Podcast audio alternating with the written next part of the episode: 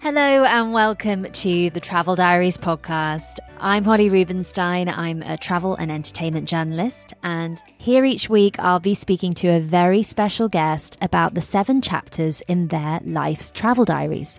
From their earliest childhood travel memory and the first place they fell in love with, to their hidden gem and what's at the top of their travel bucket list. We'll be uncovering their adventures around the world and the travel experiences and destinations that have shaped their lives. On today's Season five finale, I'm joined by one of the U K's leading broadcasters and most recognisable voices, Jeremy Vine. Jeremy began his journalism career as a B B C reporter for The Today Show, before becoming the B B C's political correspondent at Westminster and the B B C's Africa correspondent based out of Johannesburg. He worked alongside Jeremy Paxman as a presenter on Newsnight, and back in twenty fifteen, he donned his dancing shoes, becoming a hugely popular contestant on Strictly Come Dancing. Although his first dance with partner Karen Clifton was scored a two by judge Craig Revel Horwood. These days, Jeremy's based back in the U K, and along with his daily topical programme on Channel five, his daily B B C Radio two programme is the most listened to news show on U K radio. He's also an accomplished author and tells us about his latest novel, which is set in Spain. Given his day job involves chatting to anyone and everyone, it's no surprise that Jeremy had no shortage of conversation today, and we have a great time dashing around the world with his travel diaries, from the Channel Islands to an island off Canada, Siberia to Oman. This is a really fun one. I hope you enjoy it. Let's get started.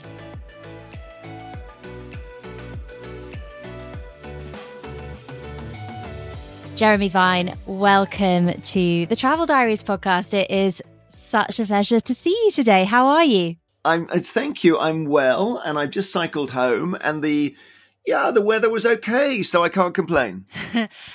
I have enjoyed watching your cycling videos on YouTube, by the way, as a total aside, but I'm actually more distracted right now with the room that you are in, because I can see some gold shoes on the wall behind you that I'm wondering, are these Strictly shoes? They are, actually. Now, so there's two sets of shoes on the wall, and they're quite, for, for anyone listening to picture this, they're a little, they're a good ten feet away. So that's a good spot by you, Holly. There's some gold shoes that I was allowed to take away from Strictly, which were, I think, for a Christmas special. And I think the song was All I Want for Christmas Is Whatever. Oh, love that song. Sung that at my one, wedding. Yeah. I know, it's an incredible song. I mean, I didn't realize that Mariah Carey wrote that, and it's just one of the best-selling Christmas songs ever. And then above them are some really massive heels, pink heels.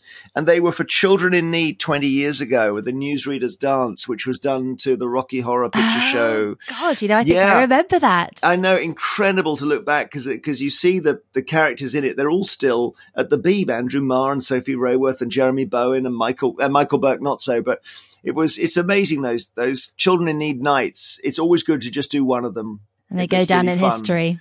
Well, they do it yeah, a bit, and it's the one moment you see the newsreaders not being all serious. And you said that you've, you know, you've just got home, you've just cycled home. We're speaking at like four thirty p m, and for my listeners who aren't familiar with a typical day of Jeremy Vine, it started a long time ago. Can you take us through? I mean, I'd be ready for bed by now. So like, take me through a, a, a normal day for you right now. Well, it's funny because the time is sixteen thirty-six on my computer, and my alarm goes off at four forty-two. So we're Oof. about to hit the twelve hour point. So in, in about, yeah, six minutes. four forty-two. That's very precise. I don't know why. No, to do why. Because I set my alarm alarm on Alexa, mm-hmm. if I tell Alexa to set the alarm for four forty, she can sometimes think I'm saying four fourteen. So you have to say a time that Alexa can't get wrong. So I say, Alexa, set alarm for four forty-two a m weekdays. And that's when I get up. Yeah, and I go and do Channel five, and then I go and do Radio two, and then I come home. So I, I'm not complaining. And you are obviously covering every day current affairs, the topic of the moment. And prior to COVID, I mean, every day was totally different. And, and I, and I, and I imagine that the news agenda was far more varied. How are you finding this period of, of news? Well, you, you, you've glossed over the bizarre sequence of events before COVID, which oh, was, was all Brexit. Endless Brexit, yeah. Yes, so we had, so we've now had two stories, the like of which we've never seen before, like this, like buses, where you wait for a story like this, yeah. and then they come at the same time. And we we haven't really seen anything like COVID stroke Brexit before. Brexit was all encompassing. It brought mm. Parliament to its knees. It was mm. day in, day out. And the, the audience was very engaged. So people would be, we got a call, I remember, from a, a guy who said he was ninety-two years old, lived in, in, in Suffolk. His name was Cyril. He said the Brexit negotiations are not going well. It's time to send in the S A S. So people were totally engaged with that. And then COVID, obviously, even more so, mm. where you've got a once in a century story. Since, not since the Second World War have we had anything as big as this. So, yeah, there are moments when you want to break away from it.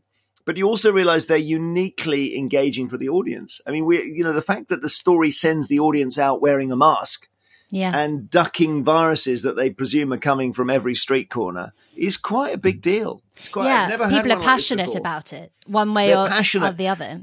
Yeah, and what it does also, it splits generations, which a lot of stories do. So mm. the young feel they've made sacrifices for the old. The old feel they've been terribly let down by the young because the young won't stop partying. Mm. And there's twenty percent of people now want all nightclubs closed permanently. You know, so I feel sorry for the young, actually, because in, in the end, it's their sacrifice. They're the ones who've had to stay indoors when the illness doesn't really threaten them. And you might say the same for Brexit, too. Oh, that's sacrifice. a good – gosh, what a thought. But we did have, I think it was Jamelia, the pop star, came on Channel five one morning and said that if you get to a certain age, you should be stopped from voting. And she said about seventy-five.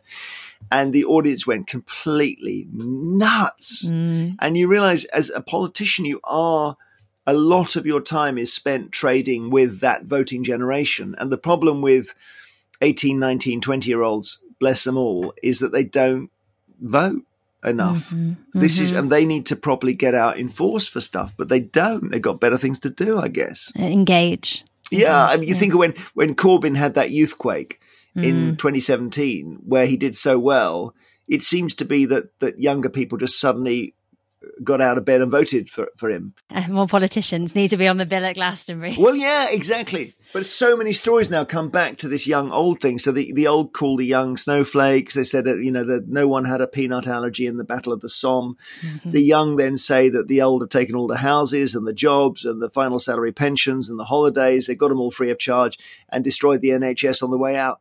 And there's no way really of, of squaring the two. Yeah. Well, I hope that one thing that uh, unites all of us is the love of travel. And we are going to go on a journey through the seven chapters of your life's travel diaries, Jeremy. And we're going to start at chapter one, and that is your earliest childhood travel memory. What would that be? I'll tell you exactly, Holly. It was Jersey. And I think it was probably nineteen seventy. I think I was five, maybe seventy-one. Went with my dad and my mum. My dad wore very thick glasses, you know, the sort that they had, the very heavy plastic frames. Yeah. And it rained all the time. But it was a foreign trip in those days. I mean, I didn't mm-hmm. go abroad until I was fourteen. That's the first time I went abroad. And that was on a really, really bad school skiing trip. It, I mean, there's virtually, we didn't do any skiing at all. But oh, no. the Jersey was the first. And I remember Jersey because they had a big slide at the hotel. It was really lethal. It was like this hollow metal tube, and you got down at such a speed. And I had some new shoes, what we would have called plimsolls, they now mm-hmm. call training shoes. And I put my feet down halfway down the slide, and the shoes stopped me, and I flew head over heels and shot out the front of the slide. Oh. And I thought, this is like being born again, you know. So, yeah, Jersey seventy-one. I've never been to Jersey. I've heard that it's really beautiful. Um, obviously, you have to, I think, normally take a flight to get there. Did you take a little plane? Yeah, it's uh, obviously an island. I think Jersey, Guernsey, there's, there's a, quite a few. Alderney, Sark. When I was doing Eggheads, I, uh, for the B B C, we had a team from, I think, Alderney, if I've got that name right, and they sold it to me. Oh, sorry, I've just, just knocked my earphones off. I was so excited. They, this team sold me Alderney in such a passionate way and said, yes. you must come and stay here. And I kept angling for someone to say, well, you can stay at, you know, we've got a place. Nobody did. But they just, I just thought I'd like to go back to one of those Channel Islands, mm. which must have a great history because, of course, during the war, they were, I think they were occupied, weren't they? If I remember correctly, there is um, a very hip and cool new hotel on Alderney called the Blonde Hedgehog. You serious? That's a good shout. Mm, I I really hope that I'm right. Um, it's definitely in one of the Channel Islands. I'm fairly sure it's Alderney. And so that has been added to my uh, travel wish list. So maybe check it out if you wanted an excuse to go back. How lovely. A Channel Island and a hotel with a funny name. Mm-hmm. Yes. Okay. Sold. So you said that travel really became eye-opening for you when you started working for the B B C in your early twenties and you were sent to cover the U- Yugoslav war. Mm. So you were really kind of thrown in at the deep end there, both when it comes to travel, but also, you know, when it comes to work. Yeah. So we're talking here, let's think nineteen ninety. I was twenty-five.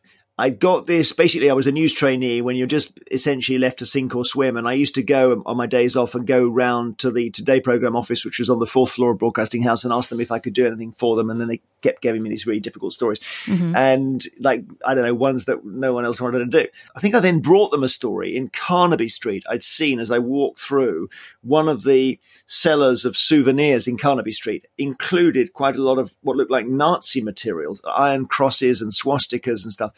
And I went, I borrowed the Today programme's Ewer, which was at the time the portable reel-to-reel recorder, hmm. and went to interview this guy. And he then attacked me with a plank of wood. And the brilliant thing that he did was he, as well as swinging it at me, he swung it at the, the Ewer. And what I didn't realise was that uh, an attack on a reporter is of no consequence, but if you attack B B C equipment, it's regarded as completely heinous. So from that point of view, I, I existed on the Today programme. And then they gave me this job. And then the very first thing that happened, and this really is like a movie, isn't it? Where you walk into the office and they say, right, the Yugoslav army, which is now basically the Serbian army, has attacked Slovenia and you need to go there. And I, and I, and I said, oh, okay, I'll go home and get my passport. And then I got a massive bollocking because I hadn't brought my passport into the office. And I thought, wow, this is like properly... yeah. James Bond here. Yeah, this is really yeah. So yeah, and I was living in a really bad I mean, it wasn't a very nice area called Northolt at the time, which is on the way to Heathrow. So I went via my house, picked up my passport, went to Yugoslavia, and it did somewhat blow my mind. It was exceptionally dangerous, actually. And I think back in the day, the B B C didn't really have health and safety to speak of. So you would just go to the story and the story was dangerous. And, mm. you know, um, it was it was... a very strange way to see the beginning of the end of the Soviet Union, because that was obviously that was post Emperor Tito, or you know President Tito in Yugoslavia and the breakup and da da da. Yeah, it's funny, isn't it? It's not. It wasn't. I always think journalism is a holiday at high speed. You know, you're seeing stuff that as a tourist you spend a week over, but you have to do it in an hour, and it's fantastic. But you need quite a lot of time to process it afterwards. And I'm probably still processing my Yugoslavia trip, actually. Mm, that's really interesting. And actually, I was going to ask you about about that, about the places that you've been at high speed that you've thought, if I had some, you know, time, I'd like to go back here and actually experience it, you know, as a tourist, as a traveller. Yeah, I well, the, the key moment of awakening for me as a lad brought up in Cheam in Surrey, who'd had a very, in terms of travel, a very sheltered life. And I really, you know, my year off, my gap year, such was the paucity of my imagination, I spent it, it working in a timber yard in Sutton. You know, that's that's as exotic as I was. I really had no interest in going anywhere. And then journalism forces you out. I mean, that's the brilliant thing. It forced me out. And I've been at Westminster, and it's possible. In the nineties, I mean, I love politics. So party politics for me as a person in, in his, you know, mid, I guess, late twenties, thirty, thirty years old, to be around politicians was, was for me like being inside a movie. It was like I'd actually walked into the movie. So I'd go down the House of Commons corridor and there was Heseltine. And Heseltine brought down Thatcher. Oh, my God. Mm. But all that's fine. But you can see sometimes the Westminster lot, they don't, they get used to their creature comforts. They don't want to leave.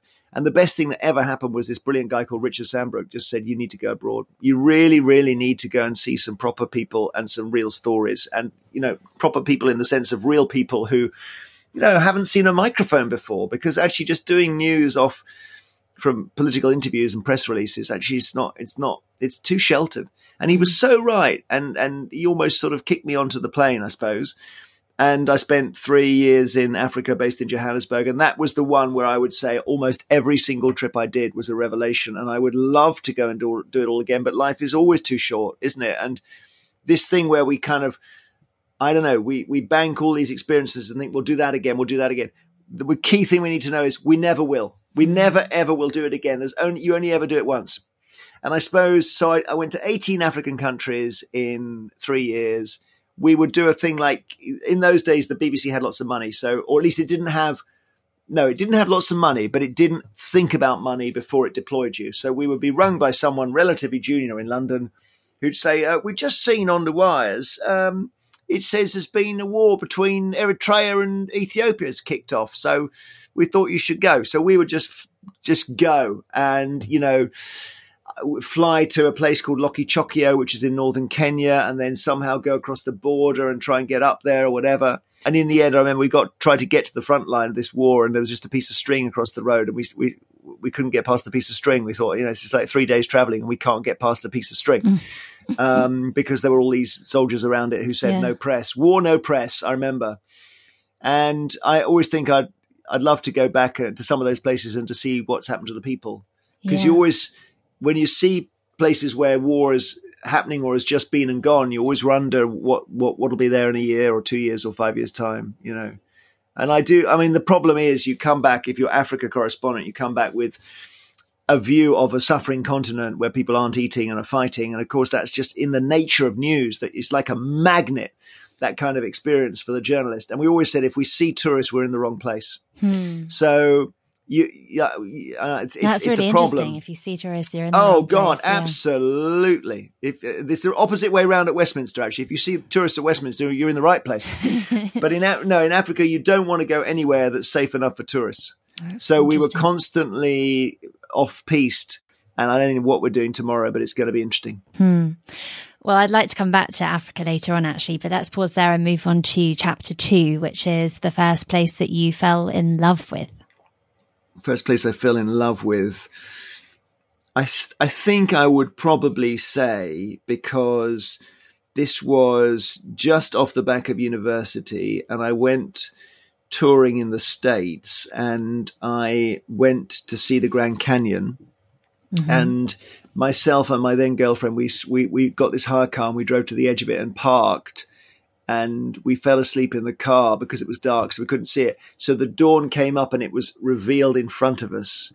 And in those days, I think the parking and all that was probably, this is the eighties, so it was much less regimented. Yeah. So we probably were parked right on the edge of this yeah. blooming thing. And it was awesome because the shadows all move with the sun, and the sun comes up quickly. Mm. And, you, you know, at nighttime, we had a sense of the scale of it, but nothing like what we saw in the morning. And I just remember the colors and the shadows, and the scale was just breathtaking. I'll never forget it. And I think when you see stuff, when you're younger, you, you know, it goes deep. It goes right into the synapses and the neurons, doesn't it? So you it's it's there right in the base of my spine, that memory.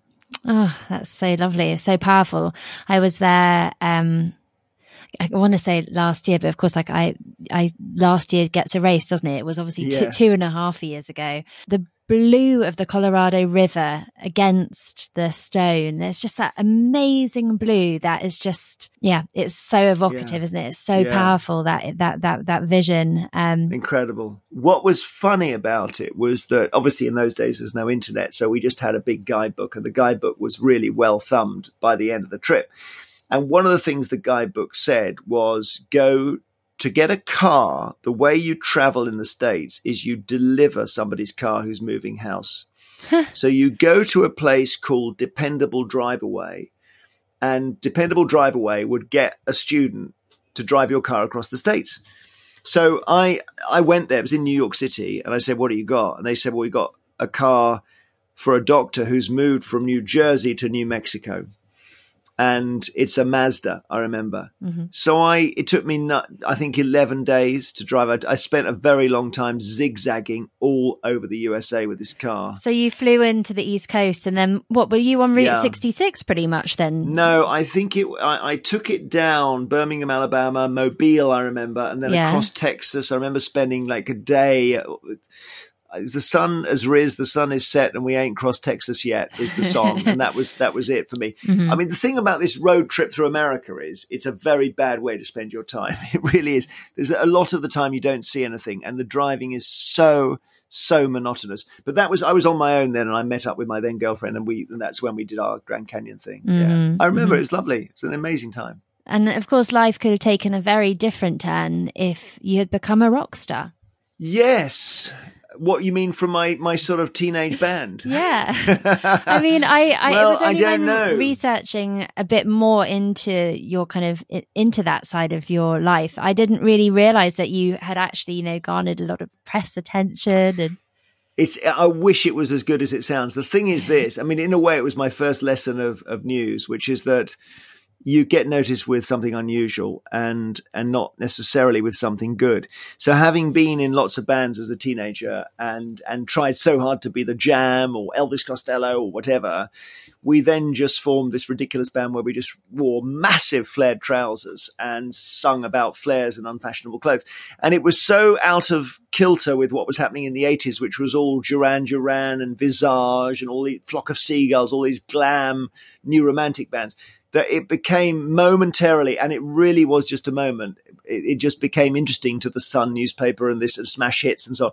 And we had a bit of publicity, which was, you know, we were on Radio One and stuff. Yeah. And we suddenly thought, that's it, we're, we've arrived. And then within a week, it was gone. You know, we suddenly thought, oh, God, that was it. The that's fickle nature of the music industry. It wasn't even fifteen minutes. It was less. Yeah. Five minutes. Of so time.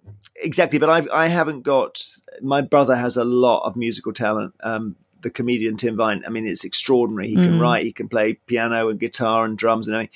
I can't, so I'm always hanging on his coattails a bit, you know. Do you ever kind of wonder for what could have been? Oh, listen, the, every, I don't think any anyone who was fifteen in nineteen eighty, I don't. I think every single fifteen-year-old in nineteen eighty was in a band. Mm-hmm. Every single one of us. There wasn't any internet. We just had the Jam and Joy Division and New Order and all that, and The Cure and, you know, all these incredible indie bands, John Peel, the Sex Pistols, et cetera. Genesis, then he got the progressive, you know, the prog rock, the Roxy Music, T-Rex, Genesis, Bowie, of course. And that's all there was. There wasn't anything else. And this stuff never really appeared on television, except on Top of the Pops, which was a terrible program made by very, very old disc jockeys. So you had to be in a band. So the, the chances of actually your band succeeding were remote or slight, but we were all trying. I remember at one point I was in five bands because I played the drums. So I was shuttling around Cheam in this mini clubman with a drum kit, playing for all these bands, and none of them got anywhere. Not, I mean, barely even to gig level. Do you, you know? Still play but now it, a bit? I have got my little drum kit downstairs actually, but it's one of those electric ones where you put headphones on. So I was very impressed the... by that B B C weatherman who did the amazing drumming. Did you see yes. that? Yes, what's his the... name? I did see that. I don't remember yeah. his name, um, but I Brilliant. May... yeah, I mean, maybe you guys should do a duet. Maybe we should. Maybe I should do something. Yeah, you're right. You're right. So chapter three is the place where you learn the most about yourself. Where or what would that be? Well, I think I would say Siberia. Oh, and wow. The reason I say that is that when the Soviet Union collapsed, I had to go, and this is again as a very untraveled person, I had to go to report from Russia. And the guy who ran the Today program then, Phil Harding, was, was actually kind of a crazy genius in a way, because he said, look, whatever happens, I do not want to hear you reporting from Moscow. So you can fly to Moscow, but then you've got to go somewhere else. Mm-hmm. And actually, that's very, very sensible, because it's it's it's very easy to just say, and I'm now in Red Square. But actually, most of Russia is not Moscow. So I thought I'm going to go along. I'm going to do what he says. And I'm going to find a place that's a long way away. And I went to a place called Tomsk. And Tomsk is in Siberia. And it was not on maps until Glasnost, Perestroika, all the Gorbachev stuff, because Tomsk was a place where they were making nuclear missiles. And um, so it was, the whole town was basically invisible. And not only that, you can't move house in Russia. You can't move between cities without a permit. So you, nobody really left it. And yet they were having a sort of a normal life there. And I just remember driving around. It's one of these things where the inflation rate was so big that inflation would hit the taxi fare while you were in the cab. My my colleague, the, the yeah, the Moscow correspondent, um, said, Kevin Connolly said that he was having his hair cut and he heard the clippers go off behind his head, and he said, what's happened? And the barber said, the price changed. So that was happening. The inflation was crazy. But at the same time, I just remember thinking, wow, they still have normal life here. You know, despite all the madness of it, there's still life going on. And it's kind of similar to the life I'm leading in, you know, London or whatever. You know, still people put on hats in the cold and they talk to each other and they play cards. And there's a middle class and there's, a, you know, all, all that. Even in communism, even with the absolute dereliction around them, everything was being under construction and nothing was ever finished. That's what I remember. So there's the word, I kept hearing this word Remont. And I said, what does it mean? And they said repairs. And I thought, yeah, that's life, or whole of life is there. And I remember going, I thought, I'll never go there again. But it was such an incredible experience. It's further from Moscow than Moscow is from London. So it's five hours yeah. flight from Moscow. It's, it's on the Trans-Siberian Railway. Um, it's one of right. the stops. Um, it, another, Gregory Porter, the singer, picked um, the Trans-Siberian Railway journey as his all-time favourite trip on this podcast, and he talked about Omsk and Tomsk, I think, as yes, well. Yes, yes. Um, and it sounded kind of bleak and vast, but also pretty impactful in it in its own way. I mean, what was your impression of the landscape and the, um, the you know, the, Siberia is a name that cu- is one of the most powerful destination names in terms of what it conjures, mm. doesn't it? In, yes. in terms of people's minds. So did it kind of live up to that? I suppose it it lived down to that in the sense that I I remember we flew in. So it was myself and a translator, a lovely guy called Nicholas, a Russian, and who I'd had to sort of hire privately in Moscow. And we we flew in, and, and the car journey, taxi journey between the airport and the city was really weird. It was like the terrain you get in a kind of a game show, like not Grand Theft Auto, but something more like the background of the of the Mona Lisa. You know, it was that sort of odd moonscape almost. So, yeah, of course, it's bleak. I mean, it's almost a, a cliche, isn't it? And I remember we we tried to because because communism had collapsed and there was they couldn't work out what was going to take its place. There was, for example, outrage against paying taxes. I remember that they were going to have to collect taxes, and it hadn't happened before. And the guy who ran the kiosk, the newspaper kiosk in Tomsk, had, had the tax inspectors had come to talk to him, and he'd, he'd opened fire on them from inside the kiosk. Now that is that is a crime that's likely to be detected quite easily. You know, it's yeah. not. There's only one person who opens fire from inside the newspaper kiosk, and that's the guy who sells the newspapers. So all kinds of strange things were happening, and we they they set up. Because they had unemployment for the first time as well. So they set up a job center, and the job center had, I said, let's, can we, because they, they, they had no data protection. So we would just go in and ask. And we said, have you got anyone with an interesting former job who's looking for work? And, and this woman said, yeah, we've got a former nuclear ballistics missiles engineer who can't, hasn't got work anymore. So we went to see this guy, and he was in a flat, and he wouldn't let us in, and he was shouting from behind the door, and it was all just surreal. Uh, and I just that thought, sounds totally t- surreal. Sounds like a weird again dream. and again. Yeah, but again and again, I think, and you're so you know, if you if you're a journalist and you travel, you're born lucky. And I often think this, and, and I thought this a lot, not in exotic places, and Siberia, I mean, strangely, was quite exotic, or Africa, but just sometimes going up country in the U K. I just always say to myself, other lives, and not to forget that that the the privilege that I have in my life is, or uh, possibly you, Holly, I don't know, but we, you know, that phrase we have now, check your privilege, is so important, because mm. you just see when people get into trouble, when there's a house fire and they only get one of the kids out, whatever it is, you just think other lives, mm. you know, and that's what, in a way, what journalism is all about, I think, is going, finding difference and bringing it home.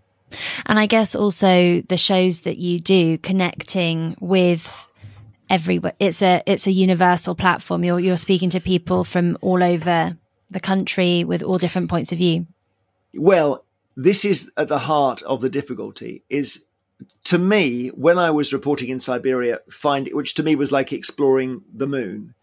I was thinking I'm doing what is at the heart of journalism, which is I'm going somewhere my listeners can't get to, and I'm bringing news back for them. Now I'm doing something very different, which is I'm I'm allowing the listeners to tell stories about themselves. Mm-hmm. So it's call us and tell us if you're angry about Brexit. Call us and tell us if somebody, what did we have the other day? If if you've uh, if you're angry about the war in Afghanistan and the Taliban are winning, and uh, did you fight in it? Are you upset? Tell us about, you know, is is a plastic chopping board better than a wooden wooden chopping board? Um, give us a ring if you've got red hair and you fell down a manhole. You know, all of that kind of stuff, and yeah. that's very much news reflecting the audience back at themselves. Yeah. And it's the opposite of where we started here, which is all about the exotic. And I remember going to see a speech, or I saw a journalism conference. I was listening to this guy, and he was the editor of the Kent Messenger. And he said, we had a thing where we did a beautiful baby competition and the sales went up. And then so we decided to run it across the whole county and the sales went up even higher. And we basically realized there's no end to the formula that says that the more babies you put in the newspaper, the more copies you sell, because everyone wants to see a picture of their baby. And I thought, my God, yeah. if that's true, the whole of my ideas about journalism are wrong, because I thought journalism was about a picture of somebody else's baby. Now I'm told it's a picture of our baby. And I said to my mum, is this right? You know, that, that all you want to do when you open the newspaper is see your own child. And she said, yeah, of course it is. I only have pictures of my children on the mantelpiece, Jeremy. Why would you think it was anything else? So I think I just think I'm in total confusion here. I do not know what journalism is. Is. Fascinating. I don't know. I still don't know what the answer is, because Channel five and Radio two are both very much, you know, we don't know what the news is, you tell us. Mm-hmm. Whereas back in the day when I was doing Newsnight and Radio four, it was, here goes the reporter. He's been on this amazing journey and he's going to come back and hand the tablets down from the mountaintop and describe the world. And there's two very different visions there. I think that the world wouldn't um, exist properly if we didn't have both of those different kinds of, of mediums. Yes, I think you're absolutely right. Mom deserves the best, and there's no better place to shop for Mother's Day than Whole Foods Market. They're your destination for unbeatable savings, from premium gifts to show-stopping flowers and irresistible desserts. Start by saving thirty-three percent with Prime on all body care and candles. Then get a fifteen-stem bunch of tulips for just nine ninety-nine each with Prime. Round out Mom's menu with festive rosé, irresistible berry chantilly cake, and more special treats. Come celebrate Mother's Day at Whole Foods Market. When you're ready to pop the question, the last thing you want to do is second-guess the ring. At Blue Nile dot com, you can design a one-of-a-kind ring with the ease and convenience of shopping online. Choose your diamond and setting. When you find the one, you'll get it delivered right to your door. Go to Blue Nile dot com and use promo code LISTEN to get fifty dollars off your purchase of five hundred dollars or more. That's code LISTEN at Blue Nile dot com for fifty dollars off your purchase. Blue Nile dot com, code LISTEN. Today's episode is supported by Airbnb. It has been a long old winter here in the U K, and in between podcast seasons, I'm going to take a little bit of downtime to seek out some warmth. I'm jetting off to the Greek island of Mykonos, visiting some places that have been on my bucket list. And while I'm hopefully soaking up some Mediterranean sun, my home will be hosting guests from all over the world thanks to Airbnb. It's the perfect way to make your travels even more rewarding. Instead of letting your home sit empty while you're off exploring new destinations, why not turn it into a cozy retreat for fellow travelers, just like I do? Whether you choose to rent out your entire space or just a spare room, it's up to you. I list my spare bedroom, and it's been a fantastic experience, both financially rewarding and a great way to connect with new people. So if you're planning your own summer getaway, or any trip for that matter, consider putting your home on Airbnb. It's a fantastic way to earn extra income that can go towards your travel expenses, souvenirs, or even that special treat you've been eyeing. Your home might be worth more than you think. Find out how much at airbnb.co.uk forward slash host. Thank you to Airbnb for supporting the Travel Diaries. Chapter four is your all-time favourite destination. Where would you pick? Well, I'm going to go somewhere comfortable, actually. I mean, I think that I haven't really talked enough about the, the, the deck chair. and and I went before COVID, and this is why it's particularly in my mind as a particularly lovely place. I, and before we even knew really that COVID was going to hit, in about February twenty twenty, I went to Oman. Oh, lovely. And I stayed at this little resort, which has got three or four hotels, and I can't remember the name, but you'll probably know. What part of Oman uh, was it? Oh, I don't I mean, it was somewhere, you know, it's like half an hour from the airport. Yeah. In Muscat. Nip yes, exactly. Mm-hmm. Yes, and it's and it's it's quite a famous sort of collection of three or four big hotels, and it was Uh, but, you know, you could trade that in for all kinds of other places by the sea where you you go and you do that thing where you, and this is terrible to admit, okay, because this is the opposite of journalism here, but you go and you don't even explore outside the hotel. I mean, yeah. it's that that bad. And I we did go outside a couple of times, but then the lure of the deck chair. And I just, and I've got teenagers and um, two girls who are fourteen and seventeen now. That was our last holiday abroad. And so I've got particularly nice memories before, and COVID was starting actually, funnily yeah. enough, in February. Yeah. And obviously one of the things we've learned about experts and COVID is that health and safety have had a very, very bad war because they didn't see it coming. They were very good sticking stickers on the floor of all the offices when they were empty, but they weren't so good at spotting it before it um, hit us from Wuhan.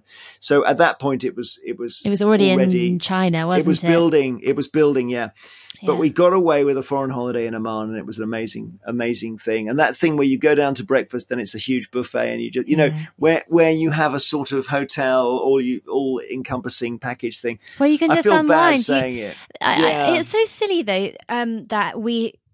collectively that anyone should feel bad or, or like guilty saying that that is an all-time favorite, because like it's a it's you know we need light and shade in our lives, mm. don't we we need contrast, and you lead this hectic fast-paced life to have the opportunity to have you know all thoughts take you know all decision making almost taken away from you, and just the opportunity to unwind is I can completely relate to that. Sometimes you just want to be somewhere that's warm, somewhere that has a beautiful pool, lovely food, and the opportunity to like read a good book.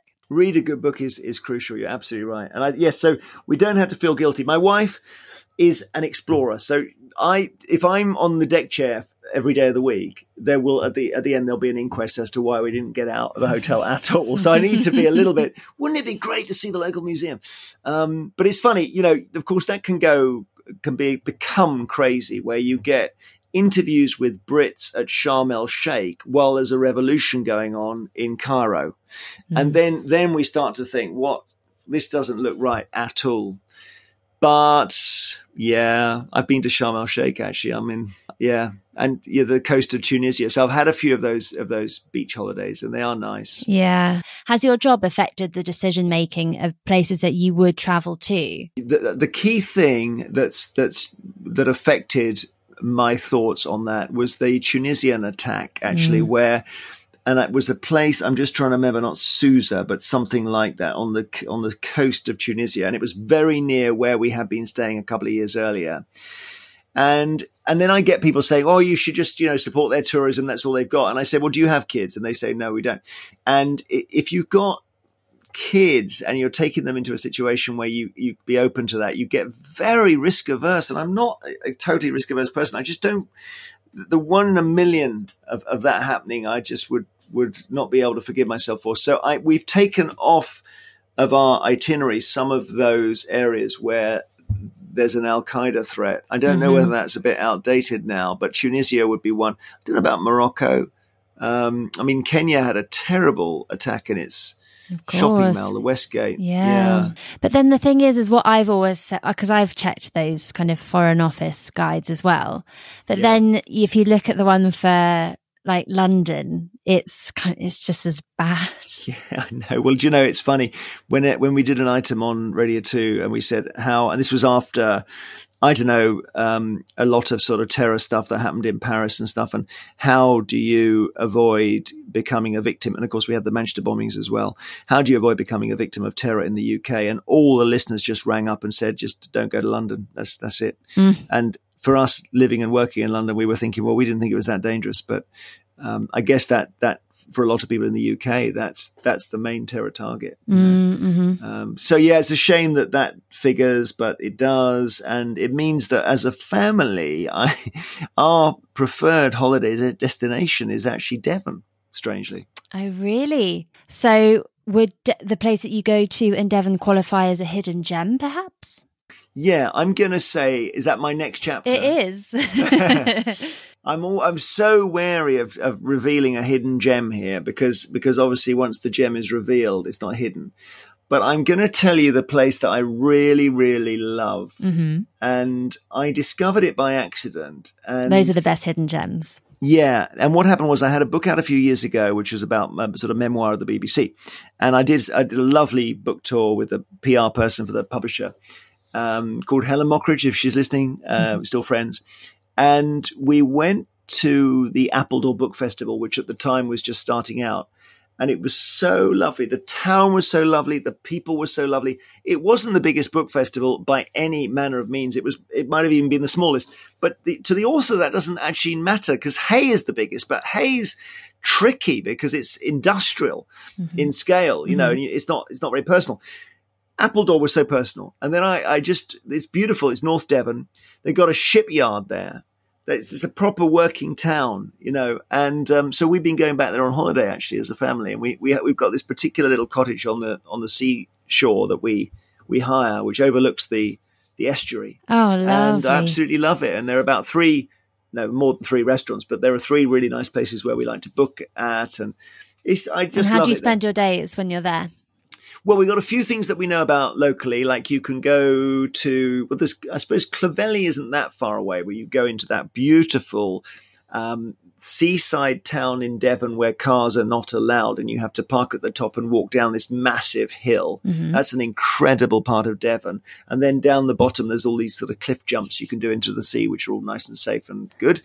You can go and you can do, there's a kind of wet Wet World, wet, wet and wild thing that you can do. I can't remember the name. I wish I could remember it. Um, where you, you go around these obstacles in this big sort of lake. That's fun.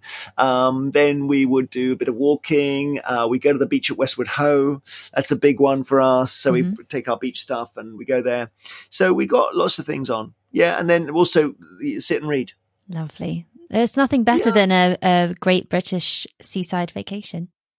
You could say another hidden gem is Glasgow. Oh. And Glasgow is um, a city that I know has played an important part in uh, your life recently and, and was part of the catalyst for the inspiration for your new novel, The Diver and the Lover. So tell me, please, a story about that. Okay. Well, the, my my... My time in Glasgow was dictated normally by the routine of Eggheads, the quiz show, mm-hmm. which I've done maybe twelve hundred editions of. So we, we filmed a lot of them. I know, incredible. So sometimes we do five a day. Um, and it's it's quite a routine. It's, it's proper sort of military, you know. So when you have a day off, it's really precious.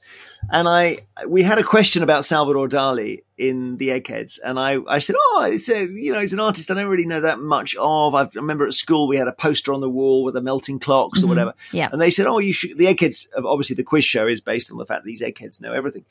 And the Eggheads said, ah, but there's a brilliant painting by him in the local gallery, the Kelvin Grove.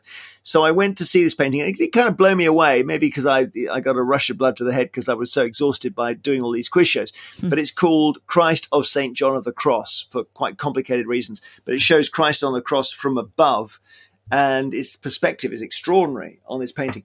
And from I, above, I, so you see what like the top of his head. Yeah, Do you, can you visualize it? Have you no, seen it? No, actually, I should okay, have googled it before I. Am. No, not at all. So, so I, I'll describe it. That's that's really good. It's almost as if you are falling from space, and the first thing you see as you as you you rush towards Earth is the top of Christ's head, but he's also suspended in the air. Um, strangely, no no nails in his hands or feet, which is a peculiar detail of it. But but the interesting thing about the painting was that it was it was inspired by a a monk in the uh, sixteen hundreds called Saint John of the Cross, who did a sketch of Christ from above, and the monk got into terrible trouble because it was regarded as a blasphemy. So he so Dali was kind of doubling down on the blas the original blasphemy. Hmm. But what was fascinating as I looked into this painting and I got really into it, is that he got this stuntman to pose it called Russell Saunders. Now, if you look up Russell Saunders' life, these stuntmen back in the day, I tell you what they did, what they went through to do stunts. You couldn't believe what they were doing. And there was one called Yakima Canute who was in Stagecoach, and he, his stunt was to drop under horses and have them trample him, and he'd come out the back, you know. God, what a job. So I thought I, I, I wrote a love story really about these two sisters who arrive in Spain, and Dali is painting this incredible work, and he's and the stuntman storms out, and, and Dali has to find somebody else. So he he chooses a waiter at a local hotel with whom my heroine is in love, and that's my book. So as I as I went into Gla- Glasgow, to me is always about doing Eggheads and then that painting. Christ of Saint John of the Cross and the beautiful Kelvin Grove Gallery. And I can't really call it my hidden treasure because it's so well known, but it's it's one of those galleries. It's got something for everyone. It's just a collection of loads and loads and loads of different things. And you can't not go there and emerge with a smile on your face. Have you been to the Dali Museum in Figueres? No, because um, having finished the book and written a lot about um, Dali's house in the book, which is the setting for almost the final scene, and having planned the trip, COVID locked me down. Oh, so no. I couldn't then, as my final moment, go to the house. Ugh. So I've, I'm in completely suspended animation where I'm thinking, I desperately want to get to this this Dali. I mean, I can tell you all about it because I've I've read so much about it. It's it's five fishing village little houses all glued together, as I understand it, and it's got this phallic-shaped swimming pool, and mm-hmm. it's got a May West sofa and everything else. And there's a strange, the world being what it is, you can now travel through his house on your computer if you want. Oh uh, yeah, yeah. Someone's done it, so I've had a good look. Yeah, it's, it's not the same. No, it's, it's definitely worth going to if you can. When you can. You've, have you been there? I've been to the Dali Museum in Figueres. Yeah, it was absolutely... Okay. It, actually, if I was to be asked my travel diaries, I would have said perhaps that would be one of my hidden gem picks because not many people go to Figueres. I don't know if that's necessarily the same one that you're talking about. No, there's two. I tell you what, that Figueres is, is um, I think maybe where he was born, but where he lived and painted was Cadaqués. But it, the right. two of them are very, very near to each, to each other, yeah. And Cadaqués is on Brava. the coast. So exactly. So when you see this famous picture of his of his wife, um Gala, sort of standing at the window picture, you know, you see the, the the sea ahead of her and you're viewing her from behind. That's at, in that house, so you've got mm. a good sense of it. I have, I have to add man's. that to my to my list. Yeah, I mean, it is such, you know, the, the key thing to understand about Dali is that when he was before he was born, his elder brother died. And his elder brother was called Salvador, Salvador Dali, Dali. Yeah. And he was taken so to his brother's grave. I know. He was taken to see the grave of his brother every day by his mother. So he was looking at his own name on the gravestone every single day as a child. I mean, what would that do to you? Just beyond comprehension. So chapter six, moving on then, is your worst travel experience, the penultimate chapter. I went, when I was a teenager, on a Club eighteen thirty thing. Oh. It was like hell. I can't, I'm still traumatized by it. I think I was probably twenty, right? So I was, I was at the younger end. And it was this, and it was in a place, oh, Sitges, I think, was it was spelled S I T G E S. Oh, yeah. Near Barcelona. Yeah. And Sitges is like the gay capital of Spain. That, that yeah, that that's I hadn't appreciated that at the time, but yes, you're absolutely you right. That that became clear during the holiday. That I mean, that was an interesting angle to it, but mainly it was just the fact that w- we all stayed in this hotel that was falling apart. You know, it was really, and the whole thing was terrible. And, and the people who worked as the the tour guides, I mean, this is just a classic thing you do when you're a teenager, basically. The people who worked as the tour guides or whatever they were were all miserable as well. So they were all saying, "This is a, it's all a disaster. We're so sorry. It's a nightmare." And you know, we had, I suppose we had a sort of a good time, but it was also like hell on earth. Was it organised fun? I can't remember fun? much about it. It wasn't, you know, the idea that everyone sort of, you just you just end up with a girlfriend or a boyfriend and, and that's the end of the holiday. I and certainly I didn't end up with anybody, but it was just, there was something kind of appalling about it, actually. I think it was because it was geared up to be, I suppose it's basically what you had before Tinder, fundamentally, that's what it was, was you had Club eighteen thirty, which is right. If you are a teenager and you would like to have a holiday snog, come, we're going to put you together with other people you're, who are interested in the same way. But people were there who were age twenty-nine, you know, and right. that, that was, that's quite a lot older than nineteen, as I was. And I don't know, I just, it was, I just remember going to the hotel room and, and the sockets were all pulled out of the wall and the shower didn't work. And I just suddenly thought, this is going to be a bad one. And I had to, strangely, I think I must have been doing my first year at university or something, because I had to read a, sh- a couple of Shakespeare plays. And I brought the complete works of Shakespeare. What a juxtaposition. I, would, I know. And I thought I would bring it down to the beach. And I realized suddenly, no one is going to look at me if I'm reading the complete works of Shakespeare on the beach, because it was a really heavy book with really small print. So I didn't get any reading done at all. Uh, it was a real, it, it's so bad, I think I've blanked it out. That's so funny. So in contrast to that then, chapter seven, the destination that's at the top of your travel bucket list, where is left that you would love to visit? There's a there's an island that has been recommended to me that I really want to go to, and it's called Fogo, F O G O. Mm-hmm. and it's off now. I don't know if you know it. It's off Newfoundland. Canada. It, yes. Yeah. Yes, exactly. And there's a woman there, and I happen, I've got a friend who went and stayed in this hotel, and she said, "You've got to go. It's incredible." Now, I don't know if you know any, do you know anything about oh, it? Have you been? Amazing. The Fogo Island Inn. No, I've not been there, though I recently released a, a podcast episode called Atlantic Canada. So it's about that specific region of Canada. So okay. I learned a little bit more about the, the topography and the wild nature, the whales, the eagles, the lobster. It looks like an amazing part it of the does. world. It does. I mean, I think it's a very high-end trip. I think it's very expensive. It's not the idea that you're going to be close to nature, mm-hmm. but you're spending a thousand pounds a day. I think that's that's probably the the awkward truth at the heart of it. But this friend of mine who went said, "You've got to go," and she really sold it to me. And then by chance, and it was an amazing coincidence, there was some sort of drinks party at the Canadian embassy a couple of Christmases ago, and I went there because I've always loved Canada as a country. I've been to Vancouver and Toronto and stuff, and and I always love it. And this the woman who did Fogo, who did the hotel and did this amazing regeneration, which was all about saving the island as a place that people could live and work. So it was all the heart is in the right place. She was there and she was speaking. So mm. I thought maybe it's written in the stars for me to go to Fogo. I just don't think it's something to bring teenagers to, because it's not, I think it's probably a place where it's a very mindful location where you're going to be almost zen. Yeah. And then I saw it, it all happened at the same time. I think Giles Corran featured it in his, you know, his amazing hotels, hotels program. Exactly, his amazing hotels. So I thought, okay, I have to, so that's my little dream, is to go to Fogo. Yeah. And also a great choice because, like you say, it's a real bastion of uh, sustainability and uh, the and environmental causes. You know, the it, it's a hotel with a purpose. Yes, and I think, okay, they obviously basically invite wealthy people to come and spend money on the island. Well, what's wrong with that? You know, they need a fishing industry. We've got a situation now where the S- Scottish government has just said it, it's going to pay people to go and live on Scottish islands because they're worried they're going to be depopulated mm. because of the lack of jobs and teenagers and everything else. So you're going to get fifty grand to go and live on the Isle of Skye or something. I mean, it's just incredible. I, I, and I do think... Sign me yeah, up. I mean, yeah. Well, I know, but I think you'd have to commit. You know, I think yeah. you'd have to properly... Get involved in the whole infrastructure. and. I yeah, think so. Yeah. I think so. And and you'd then face the same challenges that have driven people away, which is the jobs are in Glasgow or Edinburgh or London or whatever. But I think that to, to actually put that into reverse, as they've done on Fogo, Is, is something I'd really like to see. I'd really like to see. Even as I'm talking about it now, I'm feeling excited. I think I might go away and book it now. Amazing. Oh, thank you so much, Jeremy. Those were your travel diaries. It's been so much fun to talk to you. Thank you. For me too, Holly. Thank you. Oh, I so enjoyed that one. Thank you so much to Jeremy for joining me today. His novel, The Diver and the Lover, is out now in paperback. A great read for a summer holiday.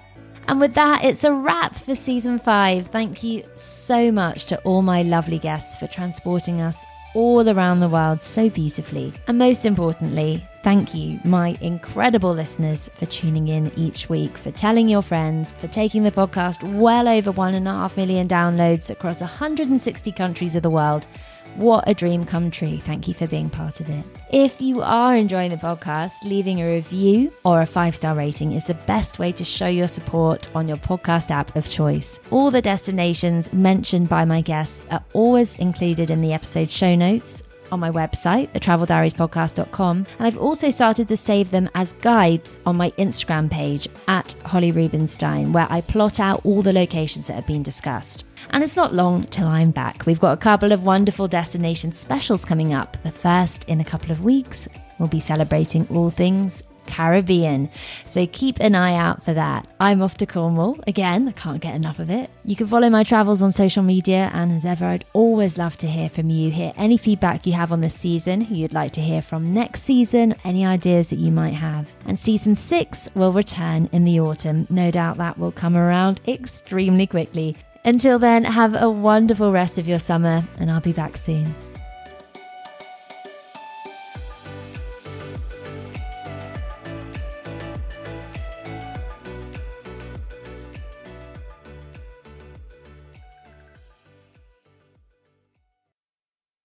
Today's episode is supported by Airbnb. It has been a long old winter here in the U K, and in between podcast seasons, I'm going to take a little bit of downtime to seek out some warmth. I'm jetting off to the Greek island of Mykonos, visiting some places that have been on my bucket list, and while I'm hopefully soaking up some Mediterranean sun, my home will be hosting guests from all over the world thanks to Airbnb. It's the perfect way to make your travels even more rewarding. Instead of letting your home sit empty while you're off exploring new destinations, why not turn it into a cozy retreat for fellow travellers just like I do? Whether you choose to rent out your entire space or just a spare room, it's up to you. I list my spare bedroom, and it's been a fantastic experience, both financially rewarding and a great way to connect with new people. So if you're planning your own summer getaway, or any trip for that matter, consider putting your home on Airbnb. It's a fantastic way to earn extra income that can go towards your travel expenses, souvenirs, or even that special treat you've been eyeing. Your home might be worth more than you think. Find out how much at airbnb.co.uk forward slash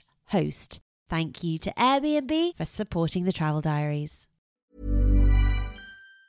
Mom deserves the best, and there's no better place to shop for Mother's Day than Whole Foods Market. They're your destination for unbeatable savings, from premium gifts to show-stopping flowers and irresistible desserts. Start by saving thirty-three percent with Prime on all body care and candles. Then get a fifteen-stem bunch of tulips for just nine ninety-nine each with Prime. Round out Mom's menu with festive rosé, irresistible berry chantilly cake, and more special treats. Come celebrate Mother's Day at Whole Foods Market.